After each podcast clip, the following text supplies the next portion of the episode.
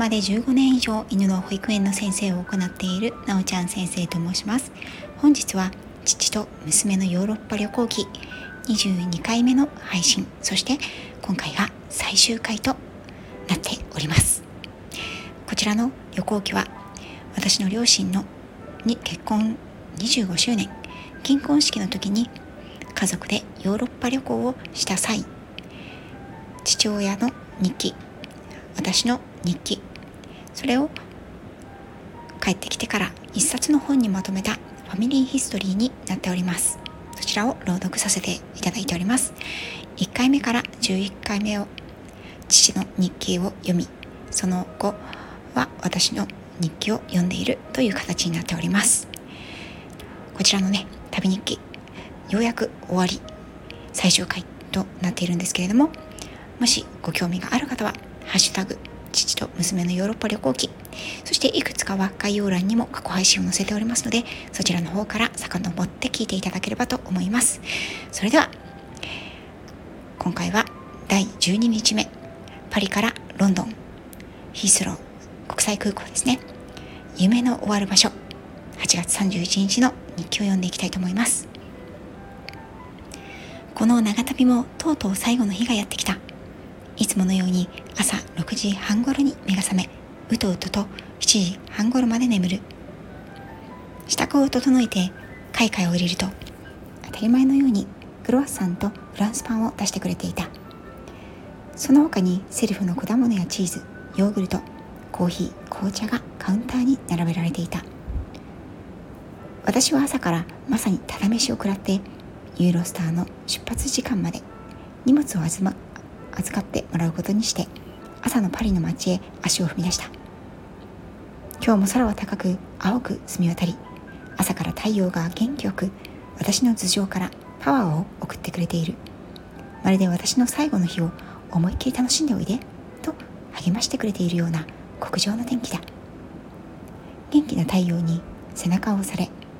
まだ疲れの取れない私もだんだん調子が出てくる。石畳を歩く足取りも軽くなってくる。昨日と同じくまずはノルド駅からプランタオペラ座方面に伸びるラファイエット通りを歩きオスマン大通りを抜けてシャンゼリゼへ途中で何度か道を間違えそうになる細かい地図を弟に渡してしまっていたのでいまいち思った通りの場所へまっすぐにたどり着くことができないのだがロンドンの裏路地よりもパリの方が趣があって面白い一本脇の通りに雰囲気の良いカフェや小さなプティック。雑貨やパティスリーが並んでいる。朝のパリはクロワッサンのバターの香り。ロンドンならベーコンとトーストの焼ける香りに紅茶の香り。マドリッドならカフェコンレチェとハモンかな。フランクフルトならプレッツェルとソーセージの香り。といったところだろうか。それぞれの国の朝はそれぞれ違う香りが旅人の鼻をくすぐる。それは国ごとの食文化を象徴しているようで面白い。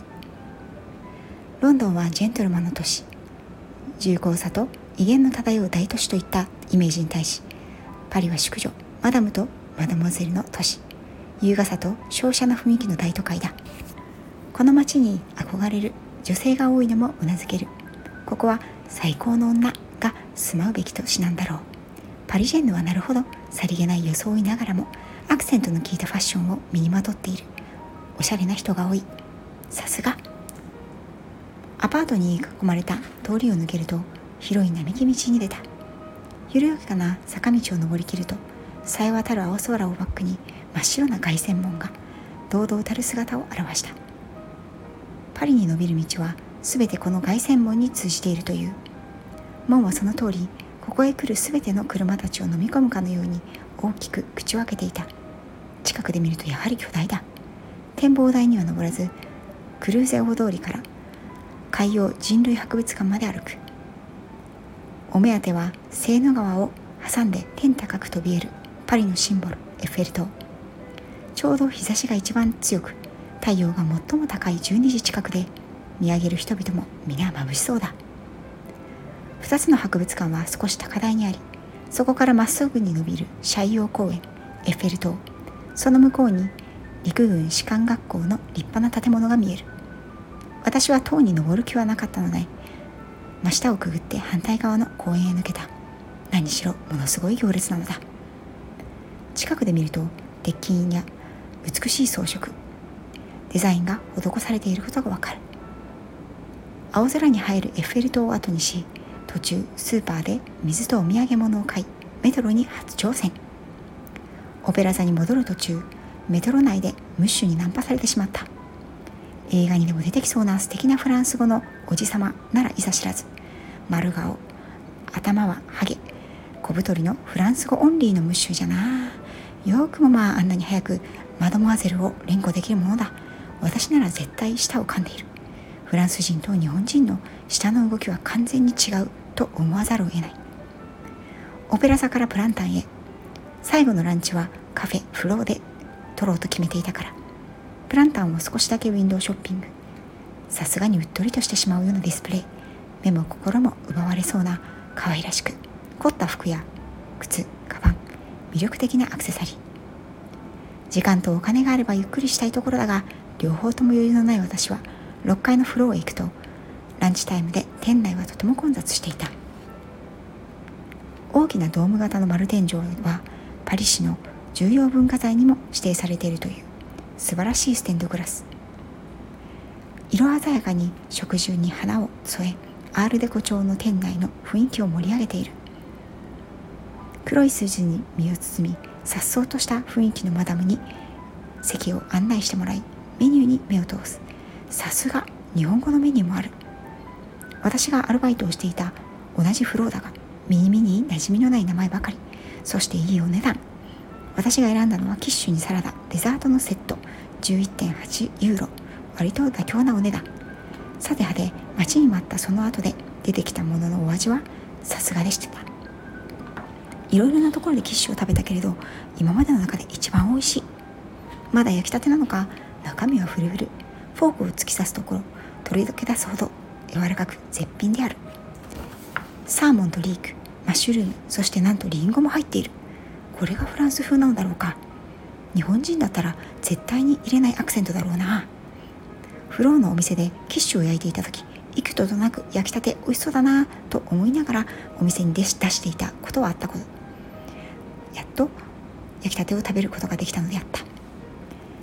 デザートはクレームブリュレかイルフラッタンで後者は見たことも聞いたこともなかったのであえてチャレンジしてみた。これもまたびっくりするほど美味しい。巨大なメレンゲがカスタードとカラメルスープの中空に浮かぶ雲のようにふわふわと浮かんでいるものだ。フランスのメレンゲはふわふわしていて上部にはうっすら焦げ目とナッツが散りばめられていた。イギリスのカッチコチに硬いメレンゲとはかなり違っていた。このカスタードとカラメルのスープに浸しながらメレンゲを崩して普通に運ぶのだがうーん最後のパリのランチを飾るにふさわしいお味。大満足大満腹で急ぎ宿に戻る。ユーロスターは3時19分私は指定席ではないので早めに行った方がいいと予約の際に言われていたのだ。ドキドキしながら入国審査を受ける。6ヶ月までというイギリスの滞在可能期限にギリギリに出国にしていたからまだほんの1ヶ月も経っていないうちに再入国するということが今回の最大の不安の種であった。通常ならば入国許可下りないそんな形でも仕方がない。私は去年も6ヶ月滞在2ヶ月後に再び入国という暴挙を犯しているんだ。普通は長期の滞在ビザが必要なものだ。私の不安をよそにただヒースローから帰国するためにロンドンに戻るだけと飛行機のチケットを見せると何も聞かれずにすんなりと入国審査を通ることができた。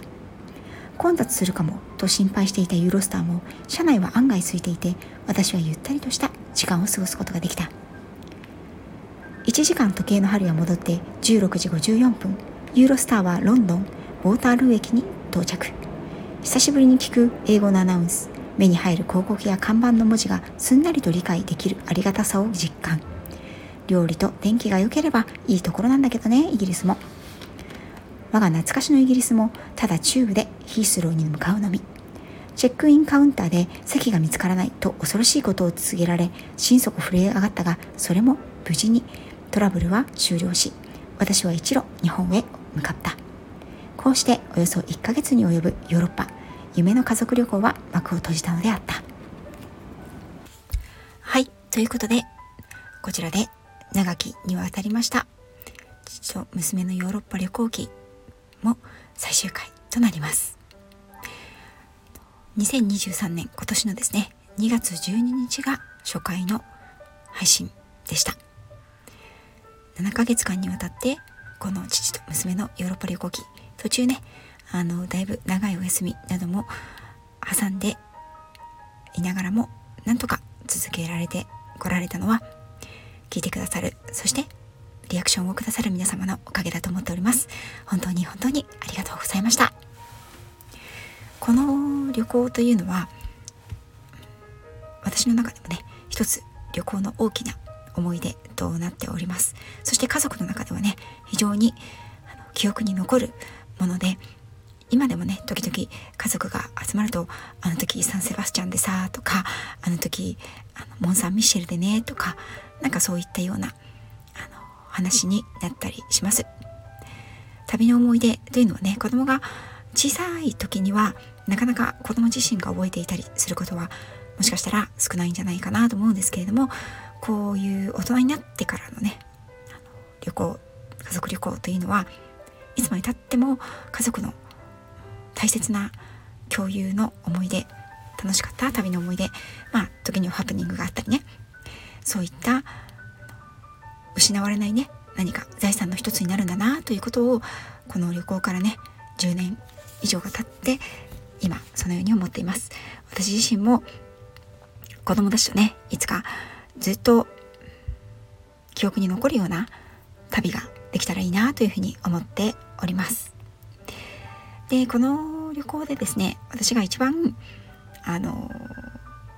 覚えているというか自分の今の糧というかね力になっているなということは何といってもヨーロッパを一人で旅をしたということでしたね。イギリスに留学している間も私は時々一人であの国内旅行にねあの行ったりということあったので自分で宿を取ってとか調べてそのところに赴いて旅行プランを立ててっていうのはよくやっていたんですけれどもやはり英語を母国語としていない国に行ってそれをするということは少し勝手が違うなという感じもありました。そして短い間ではありましたけれどもスペインあ、まあ、イギリスから始まってイギリススペインフランススイスオランダドイツという形で6カ国を回ることになりましてそのそれぞれの国の共通点やまた違うところそして何といってもですね陸続きのあの国々を列車で旅行するということの楽しさというかねそういったことに目覚めた瞬間でもありました。列車旅行の、ね、楽しさを知ったという感じでしたね。うん。今でもあのトマス・クックのね分厚い時刻表をめくって時間や場所やそれを世界世界地図というかヨーロッパの地図と見比べながらね何時にここを通過してっていうことを考えながら計画を立てたのはいい思い出になっております。またねあの機会があったらですねヨーロッパのこういった都市も行きたいなと思っていますがいつになることやらという感じですね。こちらで、えーと、父と娘のヨーロッパ旅行記は最後になります。そして実はですね次回の旅行記まだもう一つだけ旅日記としてつけている大きな大きな私の人生のものの見方というか考え方というかそれを大きく変えることになった旅行記。これがまだ残ってるんですよね。なので次回からはねその旅行記。それはインドを2週間。違うな3週間ですね。3週間バックパッカーした時のプチセレブバックパッカーインドへ行く。というねタイトルをつけました。こちらの旅行記を皆さんにお届けしたいなと思っています。ちょっとねあの開始のシーズンがいつになるかは検討中なんですけれども近いうちに皆さんの耳にお届けできるように用意をしてまた旅の日記を皆さんのお耳に届けられたらなと思っています。そして最後になりますが少し状況がですね落ち着きましたらこの父と娘のヨーロッパ旅行記終了記念ライブを行いたいと思います。そして改めて、えーと、今度のねインドの旅行記インド旅行記のスタート記念ということを皆さんにライブでちょっとお伝えしたいなと思っています。